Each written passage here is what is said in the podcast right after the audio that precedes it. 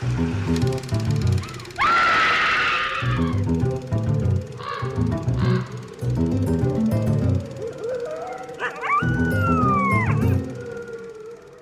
and welcome to Scream Scene, the horror movie podcast where we watch every horror movie ever made in chronological order, and then we rank them from best to worst. My name's Ben. And I'm Sarah. Thank you for listening to us today. How are you doing, Sarah? Good. Uh, happy holidays and happy post Christmas food coma. Yes, that's right. I hope everyone was able to have a safe but happy Christmas. Yes. We, We ha- did the socially distanced, not seeing anyone except ourselves locked up in our house version of Christmas. Yes, we had Zoom calls with friends and family through the day, though, and we spoiled each other rotten with gifts, so that all makes up for everything. Exactly. Yeah, the key to curing any kind of negative feelings is buying things and then owning more things. Best as I can tell. That's what capitalism wants you to think. I'm, eh, I'm pretty sure it's true. For me, it's wrapping things. Yes, wrapping things definitely delights you to no end. Yes. So I guess we have kind of a good situation going on. You buy the thing and I wrap the thing, and at the end of the day, we're both like feeling good. That's right. What are we watching today? Well, today, Sarah, we are returning to the world of Roger Corman. When we last were here, uh, Corman had just produced The Beast with a Million Eyes, uh, with the last of his money from the original three picture deal with Samuel Arkoff and James Nicholson's American Releasing Corporation. That film had cost $33,000, and it made $300,000 in rentals as a B movie. Damn. I'm just thinking back to that movie and like the experience of like a theater owner buying this to rent or whatever Yeah. to show and then watching this and being like, the fuck? Hey, they they made money. They made the money. yeah. So what's next for Roger? Well, uh, Corman renewed his deal with ARC for four more pictures. His next picture was called Apache Woman, a Western which he directed as well as produced. And this was his second film as a director after the previous Western, Five Guns West, which had run over budget.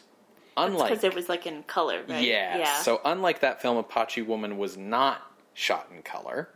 Uh, but Samuel Arkoff believed that to compete with TV, westerns basically either needed to be A pictures with lots of money and big stars and shot in color, or they needed to have like a good gimmick. Corman's gimmick was strong female leads. Uh, he Oh. made a number of westerns in this period, starting with Apache Woman, that centered around women protagonists. I mean, like, that's great. That's cool. Sad that it's considered a gimmick, but I suppose it sort of still is. Yeah. Apache Woman was written by Lou Rusoff, a Canadian born screenwriter. He was a social worker who got his shot as a writer because Samuel Arkoff was his brother in law. Oh, I mean, yeah, use those connections, I guess. Meanwhile, Ed Wood's roommate Alex Gordon signed on to produce the film, and he was impressed by the efficiency of Corman's set compared to the mess that was production on the earlier Western he had written, The Lawless Rider. The film cost $80,000, the highest budget of a Corman picture thus far, and it brought in 200000 Okay. Arkoff, meanwhile, felt that ARC would never meet their true money making potential on the money they were getting from flat B movie rental rates. Yet, on the other hand, the entire business was structured around churning out quick content cheaply. Yeah. So they couldn't move into making A pictures. So what do you do? The solution that Arkoff and Nicholson decided upon was to produce every one of their films as part of a ready made double feature that they could sell to theaters as a complete package so that they would always control both halves of the bill and therefore collect the rental rate as well as the percentage of box office receipts that's due to the lead feature. Okay. that kind of makes sense. Like we've seen a little bit of that theory with um, the Hammer horror uh, deal of like the British film and then teaming with Lippert for the U.S. half of the double feature. So yeah, like it's a tried and true method. Yeah, so the deal here was, and the kind of the thing that was a new idea here, because you're right, people had done this before, controlled both halves of a double bill. Um, Hollywood studios couldn't do this anymore um, because block booking had been ruled um, anti-competition, basically, Sure. um, in the Paramount Supreme Court decision. I mean, they're not wrong. but this decision didn't impact something on small a scale as like one double feature at a time. The way block booking worked was it was like, oh, you want Gone with the Wind, you need to take these five other movies with it. Yeah. Um, the thing that was unique about what ARC was doing was not leaving it up to chance what the other movie was. You know, Lippert and Hammer were just sort of pairing two movies together that they had already made. In this case, the new mode of production meant that ARC would always be filming two movies at the same time to release together at the same time, and it was like a planned double bill. I feel like that would open up some creative opportunities.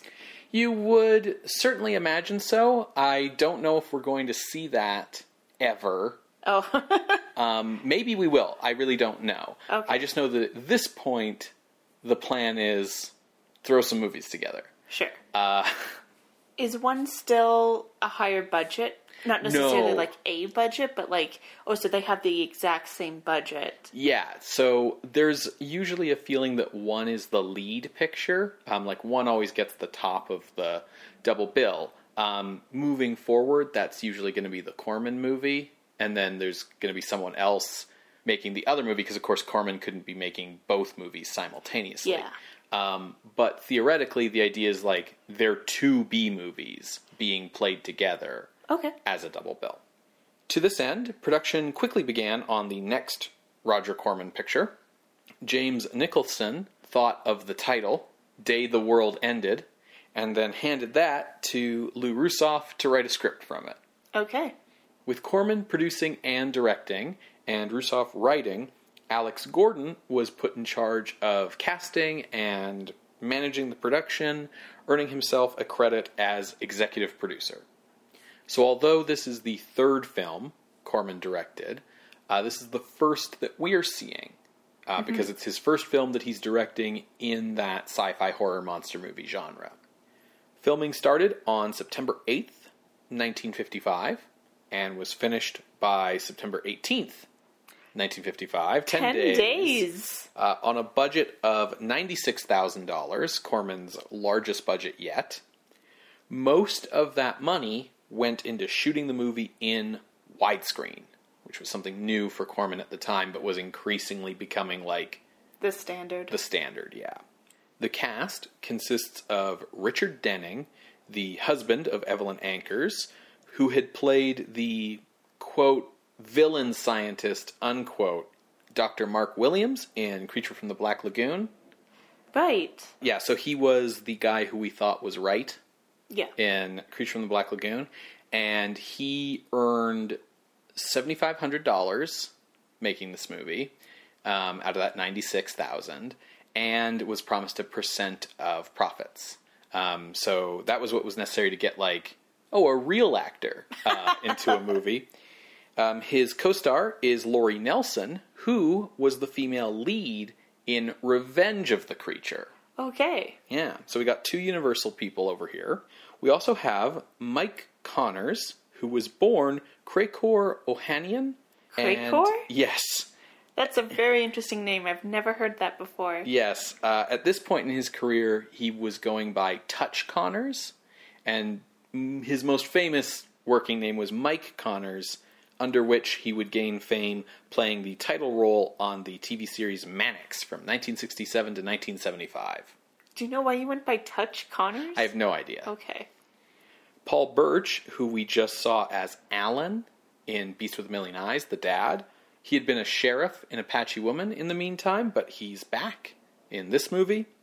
And another Corman regular who we see in this movie is Jonathan Haze, who had played minor roles in Monster from the Ocean Floor, The Fast and the Furious, Five Guns West, and Apache Woman before this, um, but is probably best remembered today for a later Roger Corman role when he played the lead role of Seymour in the original Little Shop of Horrors. Oh, dope. Narration for the film is done by a 44 year old newscaster who was at the time working for ABC Radio. Looking to make the jump to movies. no, Oh. um, just probably looking for some extra cash on the side. Later in the year, he would move to NBC Radio, and then in 1956, when the network news organizations were covering the national conventions of the U.S. federal political parties that year, um, he ended up covering them for NBC News on television and his performance doing that led to him being selected later that year to co-anchor the new version of NBC's nightly news. Uh, so he became a nationwide news anchor. His name was Chet Huntley, and the NBC News was called the Huntley Brinkley Report, uh, as it was co-anchored by David Brinkley. Okay, I was going to ask who the other half was then. Yeah. Yeah, so Chet Huntley became a voice that all of America would know um, throughout the late 50s and through the 1960s. Cool. A- And he he comes in here. Yeah, uh, exactly. Corman had learned his lesson from The Beast with a Million Eyes, and from the very start, Day the World Ended was to have a monster in it. This is good. Learning from your mistakes is good. Mm-hmm. Paul Blaisdell, who made the hand puppet monster for that movie, created a full body monster suit out of foam rubber and performed as the monster himself. Oh, that's interesting. This was problematic as the monster was meant to be, you know, big and tall and carry the actress in his arms like all monsters do. And, you know, those foam rubber suits are really hard to, like, move around because they're really stiff, so you need a lot of strength to do that. And Paul Blaisdell was, you know, a nerd who made models and puppets in his basement. I, I'm not assuming anything. He couldn't see out of the suit because it was taller than he was. Oh, that's so cute. and um, he barely had the strength to do stuff in it. At this point in his career, Corman had his crews working like a fine tuned machine. But he had no idea how to talk to actors other than to tell them like where to stand, where to look, and what to do. Faster and more intense. Uh, apparently, they, they didn't even get that right. It was just Oh, like, damn. here's your mark, here's your eye line. In this scene, you walk to your mark, you look to your eye line, you say your line, and then you walk off this direction. Like that's as much as he was able to give them. Well, at least he's working with a couple of real actors right now. Yeah, um, on Apache Woman, the actors had kind of banded together to direct each other. Oh, and Corman allowed that and was fine with like whatever interpretations of the characters they went with. Like an actor would give a performance and then be like okay is that what you want? Do you want something else? Like should i be angry or sad or whatever? And Corman would just say like yeah whatever you think is best because at the time Corman was operating under the assumption that they knew better about acting than he did so just do whatever seems right to you sure. on the day the world ended, some of the actors. Not the day the world ended. That's just right. day the world ended. That's right. Some of the actors sort of floundered under this treatment.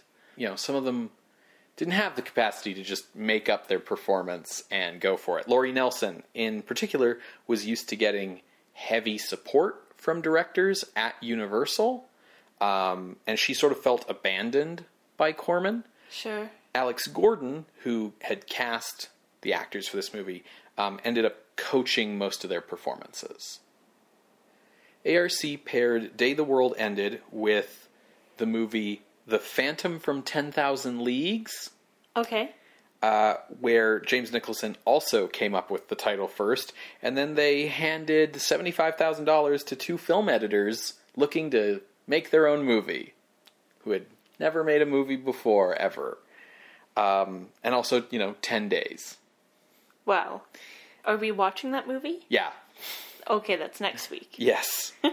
um, the two films were released together in select theaters across the country in December 1955. They reached LA by January of 1956. By February of 1956, the double feature had made $400,000, Damn. a big profit for ARC, and it would gross $1 million by the end of that year. Wow. Yeah. What the fuck? yeah, uh, especially considering that, um, at least according to critical reviews, neither of these movies is what you might call good. Yeah. But I think I, I don't know if we're quite there yet in the process, but I do think it's important to remember that this is also the era of the rise in the drive-through Yeah. and the shift in movies from being something that everyone would go to all the time to now, you know, people sit at home and watch TV, and the people who are going to go out to the movies are people who need, you know, a night out together Teens. that isn't, yeah, going to throw them out because they're not old enough to drink. So we're looking at teens on dates here and the rising force of teens in the economy. This is maybe a bit cynical on my part, but you cynical? but because the primary aim of those teens in those dark theaters or in their cars at the drive-through was to be making out. It didn't super matter what was on the screen. I think that is a bit of a too cynical view, um, because I would imagine that they would watch the movie and like be laughing at it mm. and like joking around at it, maybe almost like an early version of Mystery Science Theater. Sure, I mean there's a reason why that's the premise of that show, Yeah. specifically with these kinds of movies from this era, right? Yeah. So like sure some people are just there to make out, but I think that there is a level of entertainment that they are getting that is more than just is this going to be a classical piece of art that is up for an Oscar? No, I mean it's definitely not that. I don't. I think if it looked like that, they probably wouldn't pick that either. It'd be like, oh, that's boring. I think a key part is looking at a poster and seeing like a dope ass monster threatening a sexy babe, and knowing that you know if the movie's good enough, your gal is gonna like get all scared and scream and you know kind of recoil in terror from the monster and then you, you put your arm around her and you hold her in close because you're gonna keep her keep her safe. And that's that's when you can make out you know? That's I- the math there. I'm getting an inside look to your playbook, I see. How are we watching this? so day the world ended is available on dvd from lionsgate films as part of the samuel z. Arkoff collection um, oddly enough on a double feature with a different later arkoff movie the she creature Oh, You can also stream it uh, in HD on Tubi, Tubi coming through again. and in standard def, it's on our playlist on YouTube. Well, folks, if you would like to watch along, check out those options. And if you do want to find the YouTube playlist, you can go to our website, screamscenepodcast.tumblr.com. You're going to hear a brief musical interlude, and when we come back, we will discuss Day the World Ended from 1955, directed by Roger Corman. See you on the other side, everybody.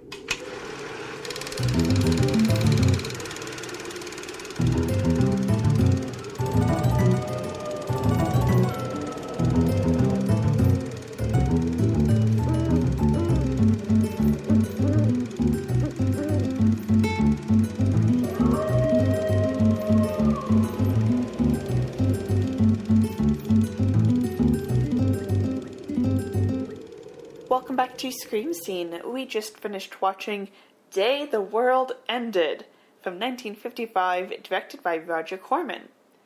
Ben, what did you think of this? You know, it's got its good points, Yeah? it's got its bad points, Yes? it's got its ugly points. Yes. It's got its pointy points because the monster has uh, A lot of several points. horns. Yes, Yeah. true. Let's talk about what happens in the movie, which should not take us very long. No. Yeah, given it that it's a B movie and its plot is centered around one main location, it feels like several things happen repeatedly. Yeah, there's like five kinds of scenes that just repeat with varying levels of intensity. Yeah, so I'll sum up. Sure. The film opens with the end.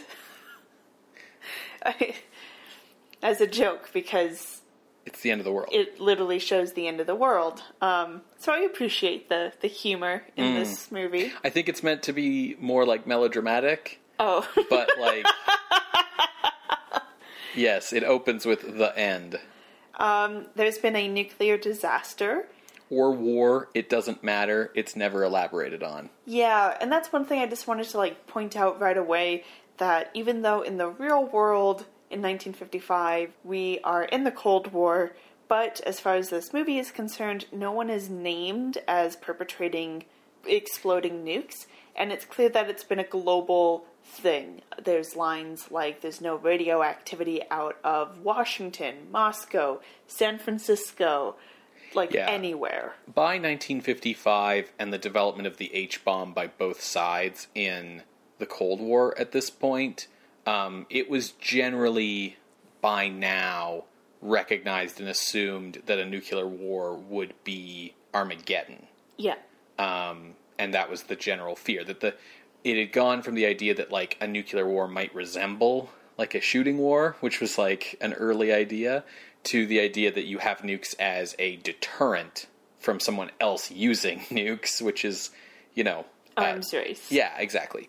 Um, I think this movie coming out when it did, I appreciate the movie basically acknowledging that it doesn't need to talk about any of that stuff. It opens up with a mushroom cloud, and everybody in the audience knows what's happened, Yeah. right? And nobody needs to talk about any of the geopolitical stuff because it's just straight not relevant to the lives of anyone anymore if everyone is dead. Yeah. I think now you might like need a bit of context for what the deal is if you like saw this movie randomly out of nowhere and didn't have a good education in like 20th century history but for like an audience at the time it's like yeah we don't need any explanations Yeah. Really, the only thing that is kind of said about it is like, my God, what has man done kind of thing. Yeah. Not like any particular person, like a Russian or American. yeah just real generic sci-fi shit Uh, so clearly, there has been radioactive fallout. Um, there are like radioactive vapors coming out everywhere, um, contaminated food sources, etc. So you know your typical post-apocalyptic nuclear disaster. Five people stumble upon a secluded house of Jim Madison and his daughter Louise, uh, who we see is grieving for her boyfriend Nelson because he dead. He was supposed to hunker down with them in this shelter, and he has not arrived, so he is presumed dead. yeah uh, louise's dad is is like straight up i think some of the first stuff he says in this movie is basically like louise you're just gonna have to accept it your boyfriend's dead move on Of these five people who stumble upon this house, we have Tony and Ruby, who arrive as a couple. Uh, Tony is like a wannabe gangster kind of type. Ruby was a showgirl. she was a stripper. The movie doesn't. One of the things I admired about the movie is it didn't really make bo- any bones about it. Like it, this movie's getting released in a context outside the production code in like drive-throughs and grindhouse theaters. It was refreshing to just have her be like, "Yeah, I was a striptease artist," as opposed to like, "I was a entertainer" or something like that. That's true. We have Rick, who uh, is like stumbling around, and uh, he comes across a man on the ground whose name we find out is Radek. Now, Radek has like nuclear burns on his face and stuff. He's clearly like infected, I guess. He has radiation poisoning. Yeah, he's got like the black and white equivalent of like Christopher Pike's burns on Star Trek. I did really like the makeup for it because they made his like It really stands out in the film. yeah, they they made his um burn marks on his face like White. um white, yeah, with like a, a backing of black so that they really like popped in the black and white footage, which was really clever. And then we have Pete, who is an old prospector doing a little bit of a com- comedic relief role here, and his donkey, Diablo. Now, it's unclear how they came to find this secluded shelter, but the reason that the shelter is in this location, Jim explains, is that there are lead in the hills nearby, there's good wind currents, um, and he has stockpiled food and water. Only for three people, though himself, his daughter, and Nelson. So, with five new people, he's like, oh, not too sure about this. Yeah, Jim's like one of those like hardcore survivalist type dudes. Like he's been prepping for this Yeah, he's for a prepper. years. Yeah. Now, Rick and Jim do form a bit of a bond over their experience with radioactivity stuff in their work because Rick is a uh, geologist who did like uranium scouting. There's actual words for this. You get the point. he he looked for uranium for for people to go mine it, and Jim, as a sea captain, he was witness to some H bomb tests, and that spooked him enough to be like, "I'm going to become a prepper for the end of the world." So what we have here is a group of survivors stuck in a house for weeks on end Yeah. us here in 2020, because we're recording this in 2020, uh, have no experience of, oh, we have to be stuck inside for weeks on end. What is this? See, I'm lucky. I was stuck in a house for a year with someone who I really love and admire and respect and have a good time with and always want to be around. Whereas, like, you know, because this is a movie, we have like a powder keg of conflicting personalities. Exactly. So, as they struggle with survival around rations, personality clashes, and even discussing who marries who to continue the human race, we also have Radek, the infected one, poisoned one, whatever. Um, he is mutating Like you do. like you do. He refuses to eat any of the rationed food and instead is craving raw meat, especially if it's contaminated. Through Radek's mutation and odd quirks, for lack of a better word, coming out, the team learns that out over the ridge are mutant monsters. This also was aided by the fact that uh, one day Jim and Rick are out scouting, and a a man with like mutated arms and skin, but otherwise looking human, comes out over the ridge, and he he dies. But he has enough time to explain, like, I was the weak one in the group of monsters over this ridge, and they're getting stronger. Yeah, the the theory here um, is that like different, and this is brought up kind of early that like different people have different tolerances for radiation absorption. Yeah. and so the theory is that like people who have a very high tolerance who can take in the amount of radiation that would normally kill you, and if they don't die, they mutate into essentially creatures whose biology is meant to like Handle that kind of radiation. Right. So they, my favorite description of them, because they they talk about a lot of um, attributes that they have, and my favorite one is that they have skin that looks like rubber but is as hard as steel, which is a great line to give if you're going to do a rubber monster suit movie. Yeah. Um, so yeah, Radek's presumably slowly turning into one of these things. Now, Louise keeps noticing like a weird sound or seeing some kind of weird being or monster behind um, trees, and it's as if this monster is like talking to her and watching her, not necessarily stalking as like a predator. Meanwhile, with that clash of personalities we talked about earlier, Tony uh, has rebuked Ruby because he's after Louise. Louise wants nothing to do with him and is instead falling for Rick. Rick is trying to hold it all together with Jim. Yeah. And Pete's out making moonshine. Yeah, that's a good summary. Yeah, Jim is an interesting guy because he seems to have some definite trauma from his experiences with the H bomb test, Yes. um, which he keeps like teasing to Rick. He'll explain one day, and that sort of informs his like weird worldview that's like 30% prepper and like 30% um, like science, right? Like he's always measuring people with the Geiger counter and like testing things. And then like 30% like Protestant, like American Protestantism. What's the the last ten percent? Um, wanting Louise to make babies. Isn't that the Protestantism? It might also be the prepper.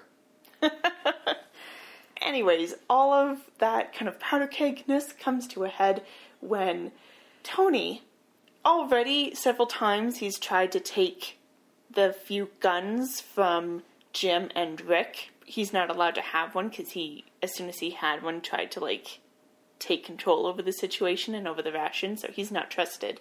Um, but he steals a knife from the kitchen and takes Louise up to a cliffside to sexually assault her. He doesn't get very far, luckily, because Ruby tailed them. And so Ruby grabs the knife and is like, and tells Louise to head home, and she tries to have it out with Tony. And now, now Ruby, like, she has seen that Tony really likes Louise, um, and has been trying to, like, not be jealous with Louise, and is instead angry with Tony, because she's like, you're supposed to be with me. You're telling me all the time that, like, it's just you and me, baby. And then you go off and try to, like, dump me without actually having the guts to say, I no longer want to be with you. But she's clearly deeply in love with him, so with the knife at his throat, she's like, Why are we even fighting? We love each other, right? And um, Tony says the equivalent of, like, fuck you, you're a tramp. Um, why would I want to be with someone cheap like you? So she goes to stab him, and he dodges and finds a way to get that knife stuck in Ruby, and then he tosses her over the cliff. It's brutal. It's a mannequin. Yeah, yeah, I mean, yeah. When Tony gets back, he's like, Yeah, Ruby went for a walk, and uh, she just needed to clear her head. And she's never mentioned again. no, she's briefly mentioned later when Jim points out that Tony did nothing to help look for Ruby. Now we finally get to hear a little bit more about Jim's backstory as the sea captain. Apparently, uh, at these H bomb tests, he was responsible of towing this one ship out of like where they detonated that had all of these animals on it. They were basically testing, you know, how well animals react to the H bomb, and he got to see that like all of them were dead except for like three, and these three animals mutated. So this is where they get the basis of their theory of like certain animals or beings can absorb more radiation and then they mutate. And they conclude that Radek is clearly at like stage one of mutation and stage five is like full blown monster. Now, Radek dies um, because he took Diablo the donkey out. He's been craving that raw meat, so he takes Diablo out away from the house, and he's about to like kill and eat Diablo when some creature off screen punctures Radek's neck with like three claws that are sharp as steel, and uh, dies, and Diablo is dead too. So, all of that is to say, Radek dies, Diablo dies. Pete, sad about Diablo the donkey, decides, fuck this. I had like a whole mountain of gold. I'm going back there. You guys can't stop me. Jim does go after Pete to try to stop him, and um, Pete gets got by poisonous vapor clouds, and Jim gets severely weakened by these same clouds. He's not able to save Pete, and Jim is bedridden for the rest of the movie. Um, now, Louise has consistently been hearing this creature talk to her. Uh, its talking is uh, the sound of theremin playing off screen, which is wonderful.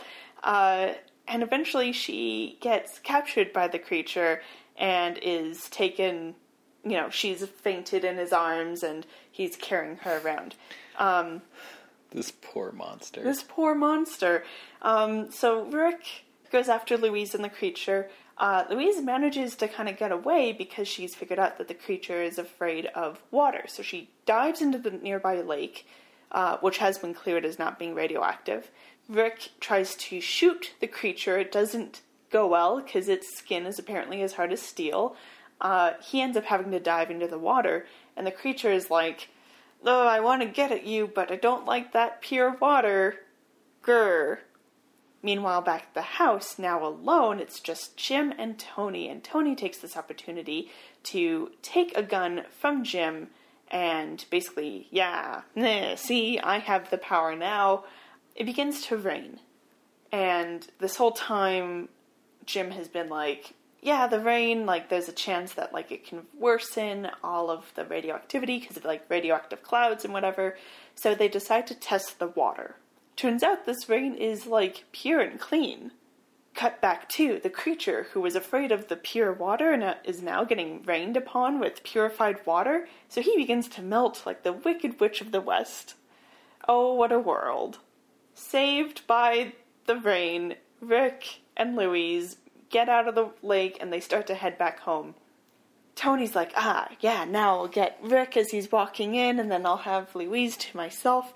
And Jim's like, think again, Buster whips out a gun and shoots Tony in the back. Rick and Louise come back just in time for Jim to say, like, yeah, I heard voices on the radio. There are survivors out there. Be safe together. And then he dies from radiation poisoning. So, next scene Louise and Rick are getting ready to head out into the wild to look for these survivors because all of the creatures would have been killed by this purifying rain. Um, and she looks at the photo of her and her boyfriend Nelson and kind of puts it down. She's clearly over Nelson. And as she heads to go head out with Rick, the movie goes from the photograph of Louise and Nelson, fades to the creature who melted, and then fades back to Louise and Rick heading out into the wide unknown, and the words "the beginning" come on screen. Mm-hmm. The the end, the No, the beginning, beginning. Yeah, I said this. Yeah. So that's the movie. Um, The thing with the voices on the radio was kind of cool because um, Jim's been checking the radio like through the whole movie. That's his evidence when these survivors first show up at his house that he can say like, "Hey, everyone's dead. Yeah. It's Armageddon." Because a lot of these people are like, "Oh, I was just happened to be out in the middle of nowhere when the bombs dropped, so like, how do I know what's going on?" Um, and he's not picking up radio from anywhere, and he keeps testing it and trying through the whole movie. The thing I liked at the end when he heard the voices is that they aren't American.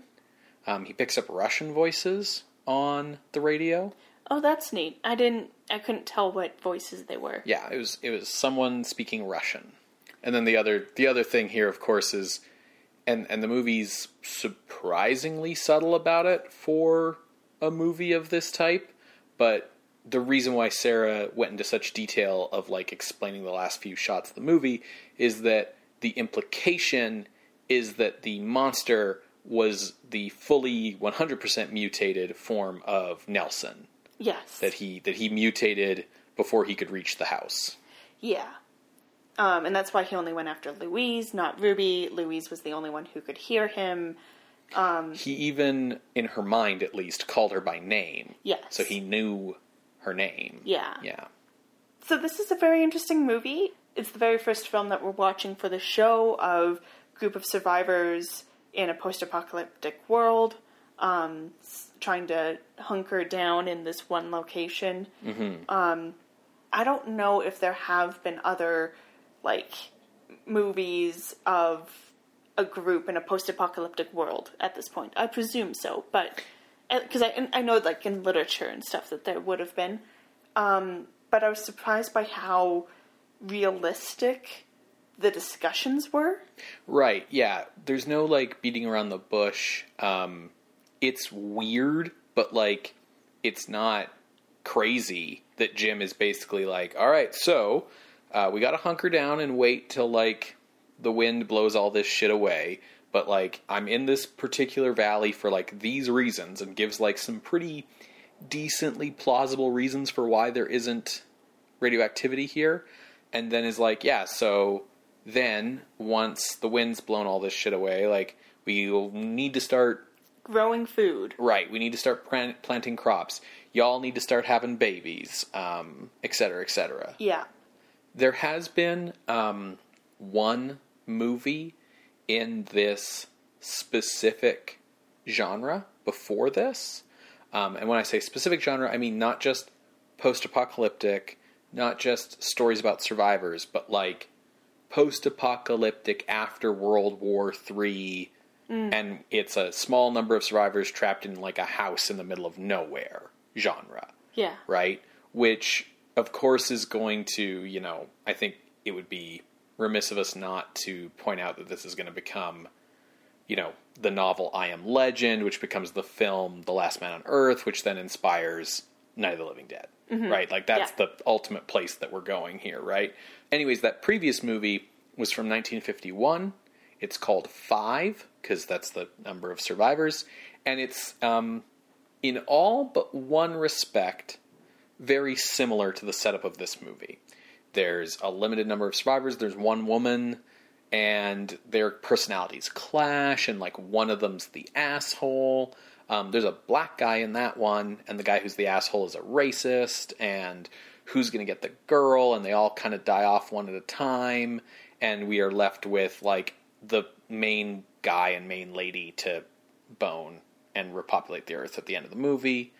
The difference between that movie, which was a Columbia Pictures real movie, an A picture, at least as close to A as you get from Columbia, and the difference between that movie and this is mutants.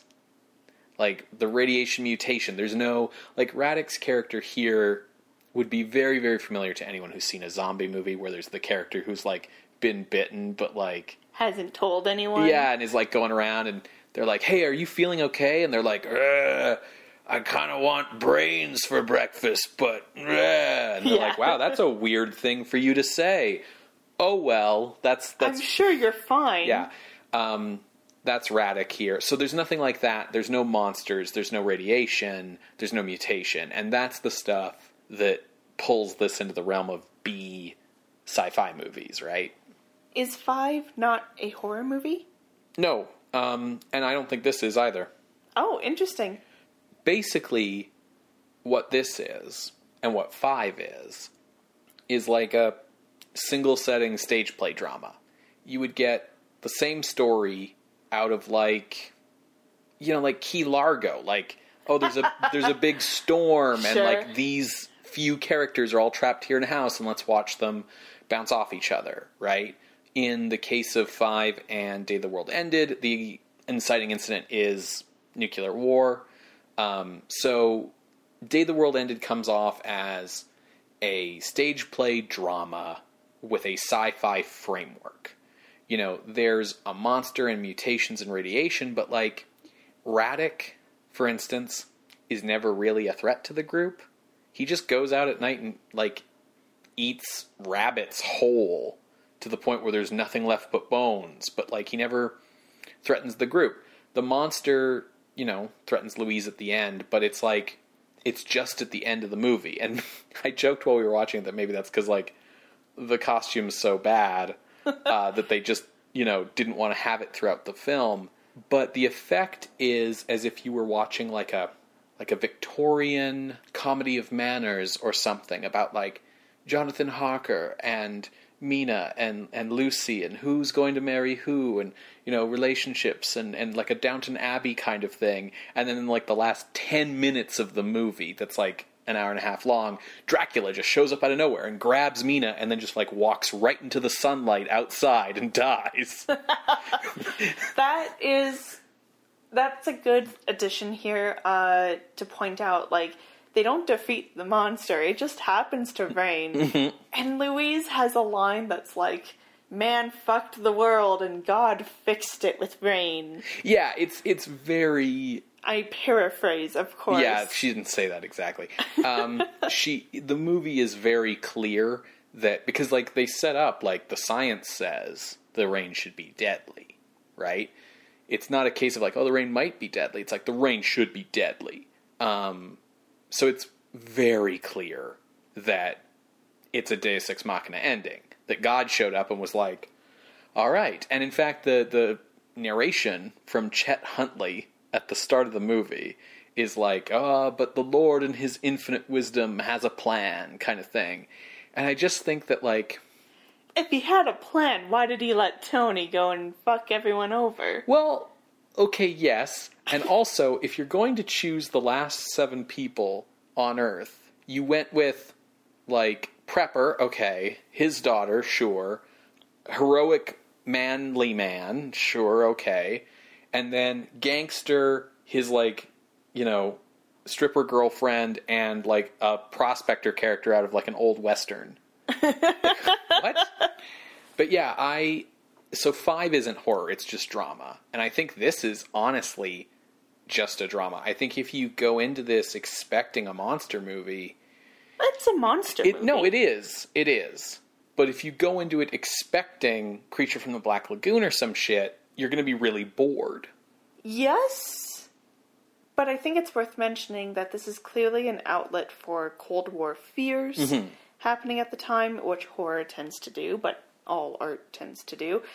It does have the tragedy of Nelson still loving Louise and Yes. coming to her, Yes. and that not even being apparent really to Louise, Yeah, like at least on a conscious level right.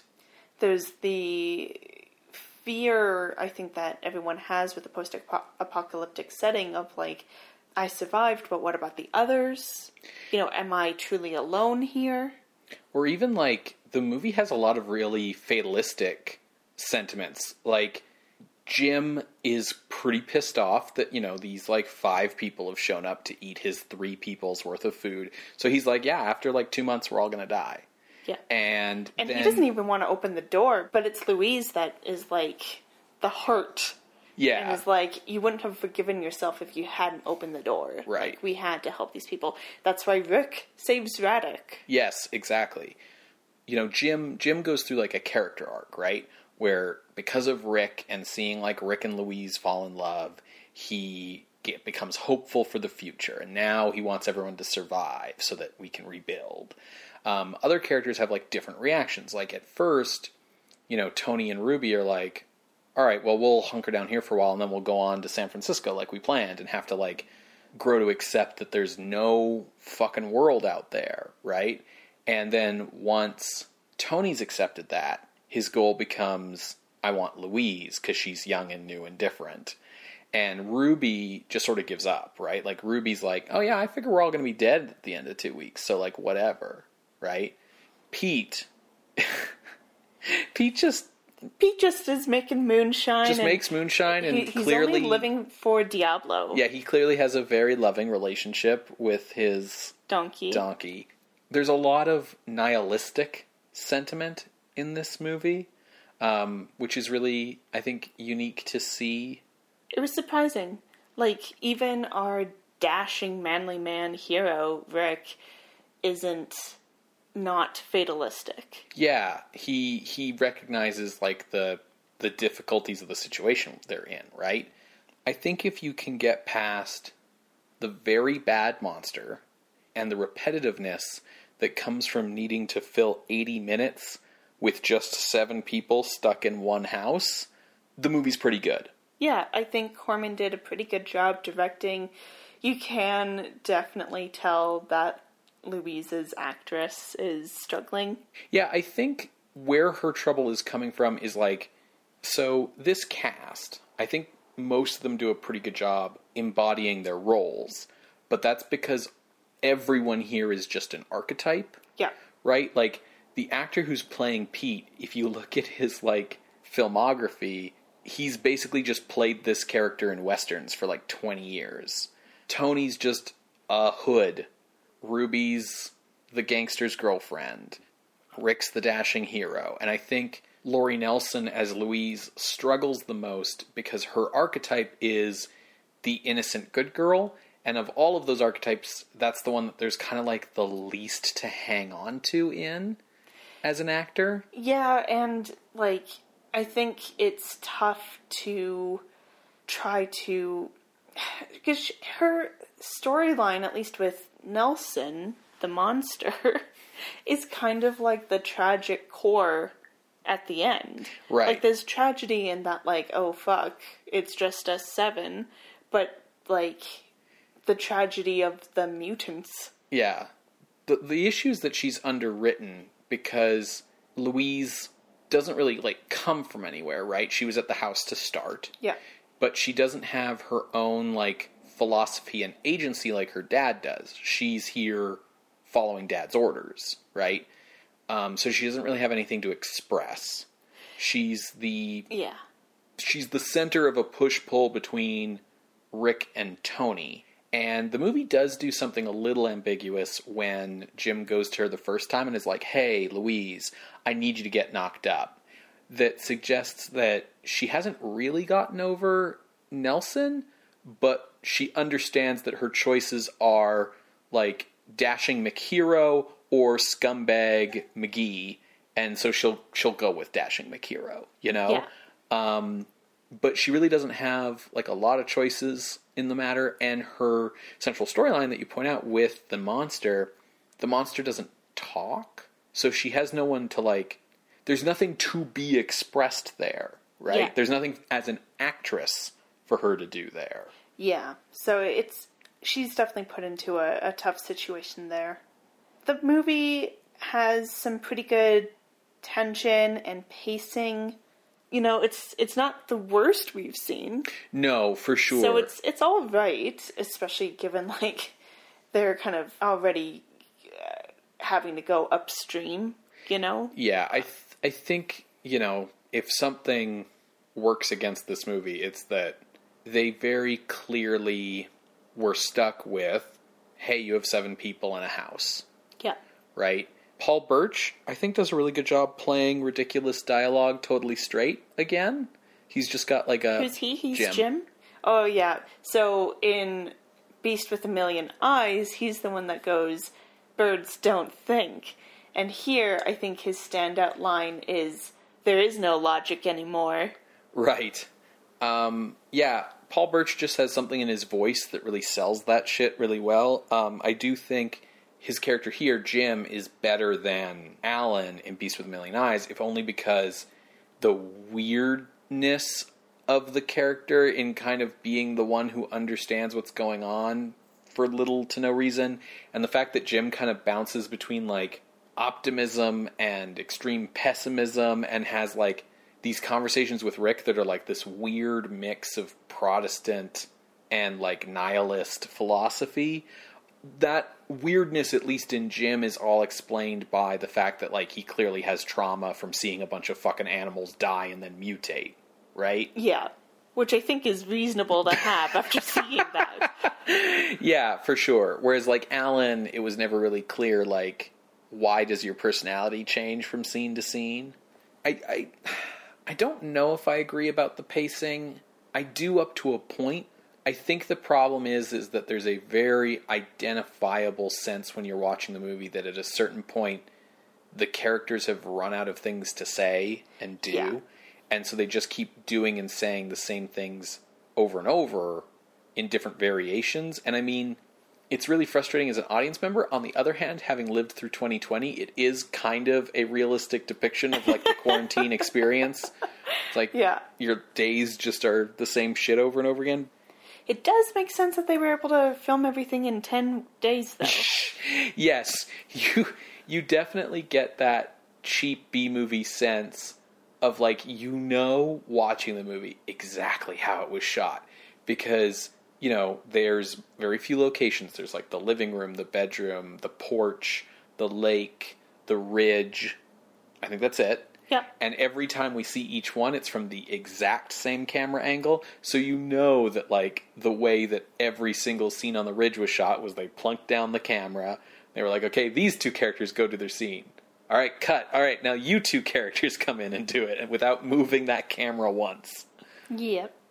The other thing that lets down this movie past the repetitiveness and we've talked around it a little bit but i want to just bring it out in the open is that the monster suit is fucking terrible So it has three eyes. I, I, I will, okay. The design is It- cool. Yeah, the design is cool. The execution is poor. Mm-hmm. Um, it has three eyes, kind of a, a monkey mouth, a like demony nose, um, like a witch hook nose. Yeah, yeah. Three horns. like unicorn horns, but there's three of them. There's three of them, and they wiggle when you walk. um, it has like you know how like football players have like the big pauldrons, so it has like big bulky shoulders, and then these dinky little like like tiny little arms popping off there that just like wiggle as you walk that have like little claws on them. And then yeah big bulky arms that lead to these three main claws. And clearly um, all of the effort was done on the upper body.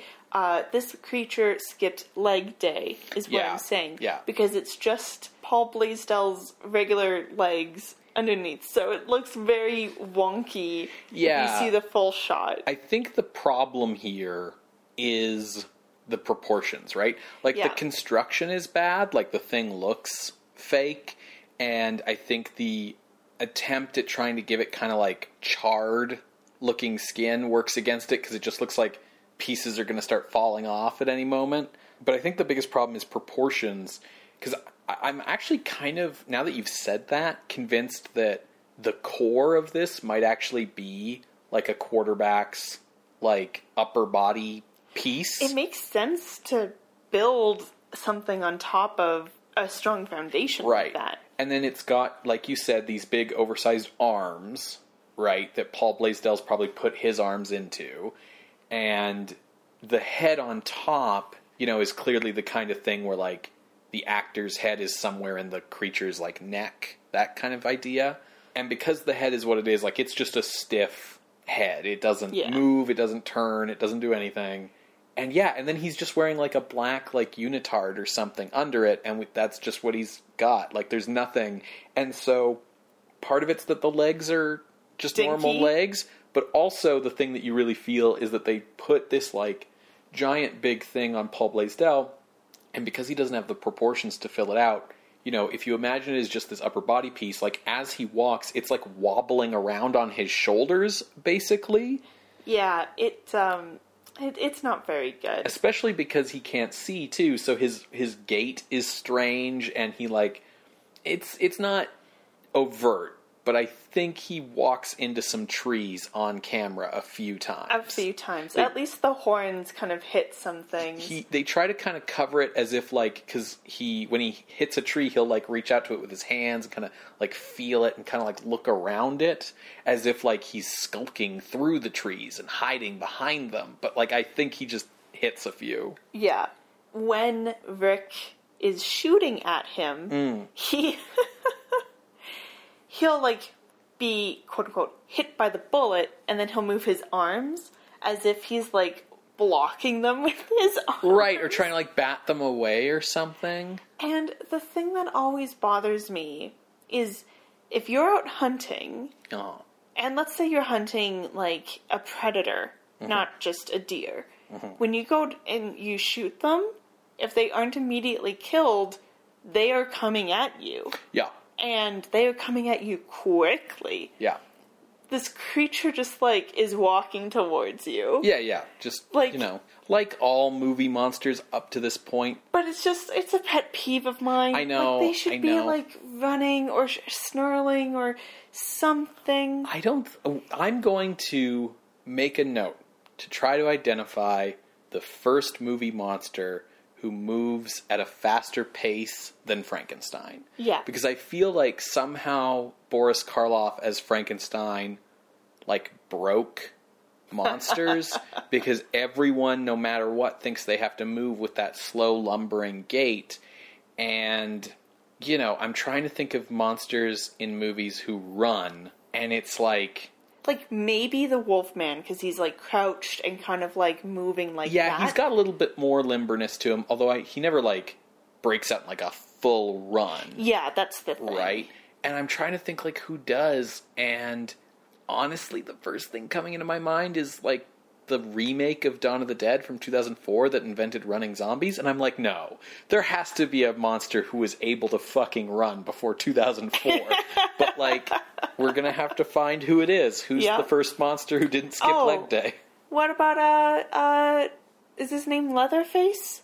The dude Oh, with yeah. the chainsaw. Yeah, yeah, he yeah, like yeah. comes running at you. Yeah, a lot of the slasher villains, though, are, like, still, like, steady, methodical walkers, though, and that's right? kind of what's scary about them. Yeah, like, I know yeah. that like that's a big thing about Jason. Yeah, and and certainly Michael Myers. Yeah. Where like, because the the thing that's supposed to be scary is that like he's slowly coming for you, and he's like a block away, and then you like turn the corner, and he's like right fucking there somehow. Yeah. But yeah, anyways, put a pin in that. We'll we'll make a note. We'll try to figure out who our first running monster is.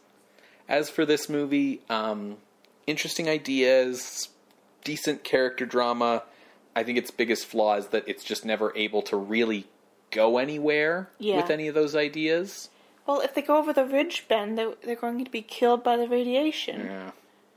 Um, having discussed it, I think I agree with you that this is not a horror movie, but that, as you've pointed out, it leads to horror movies with, like, I Am Legend, Last Man Standing, and, of course, Night of the Living Dead. Yeah, absolutely. I think it was good to, to watch for that reason.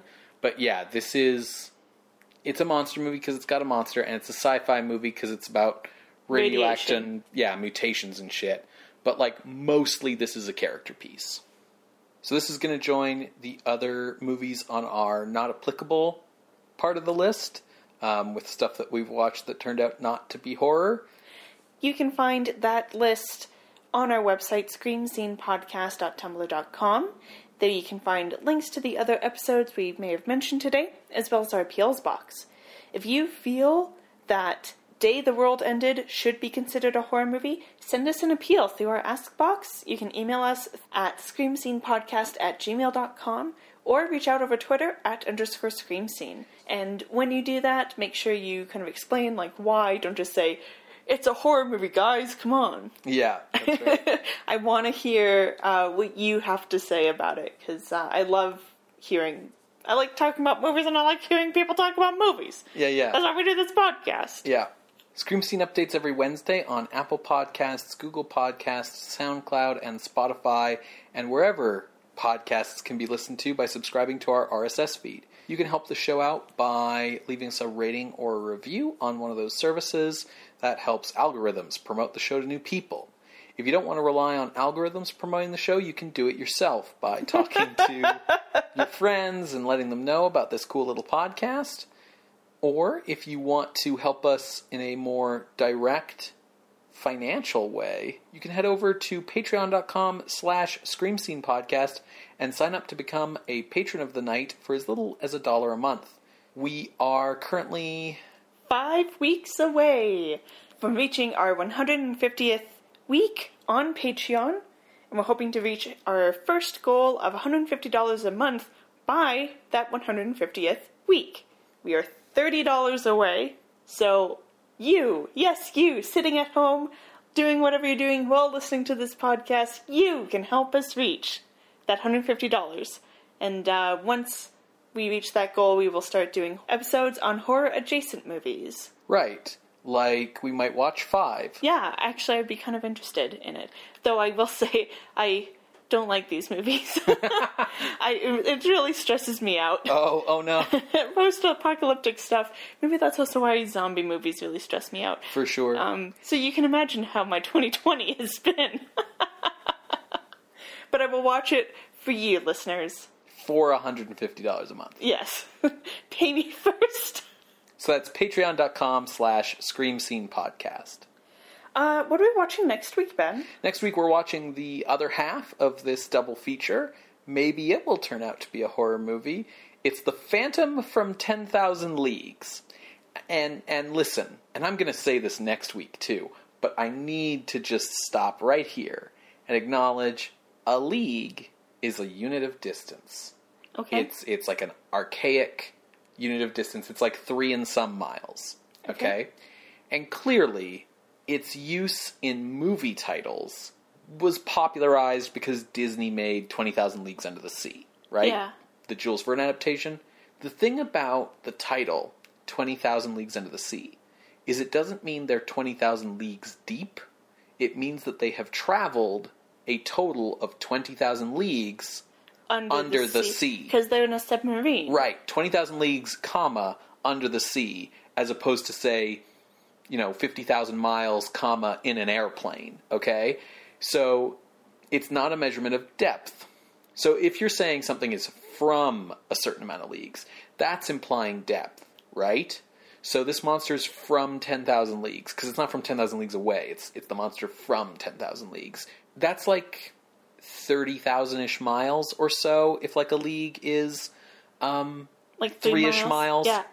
from the surface of the Earth to the Earth's core is something like 500 and some miles. So there's no way that You can't be 10,000 leagues deep. Not even close. Well, maybe this beast, this monster. What's the title? The Phantom from 10,000 Leagues. Well, maybe this phantom had to travel all the way from the lake under the Paris Opera House to the sea, Ben. And that's the 10,000 leagues. Well, we'll find out next week. We'll see you then, creatures of the night. Bye. Bye.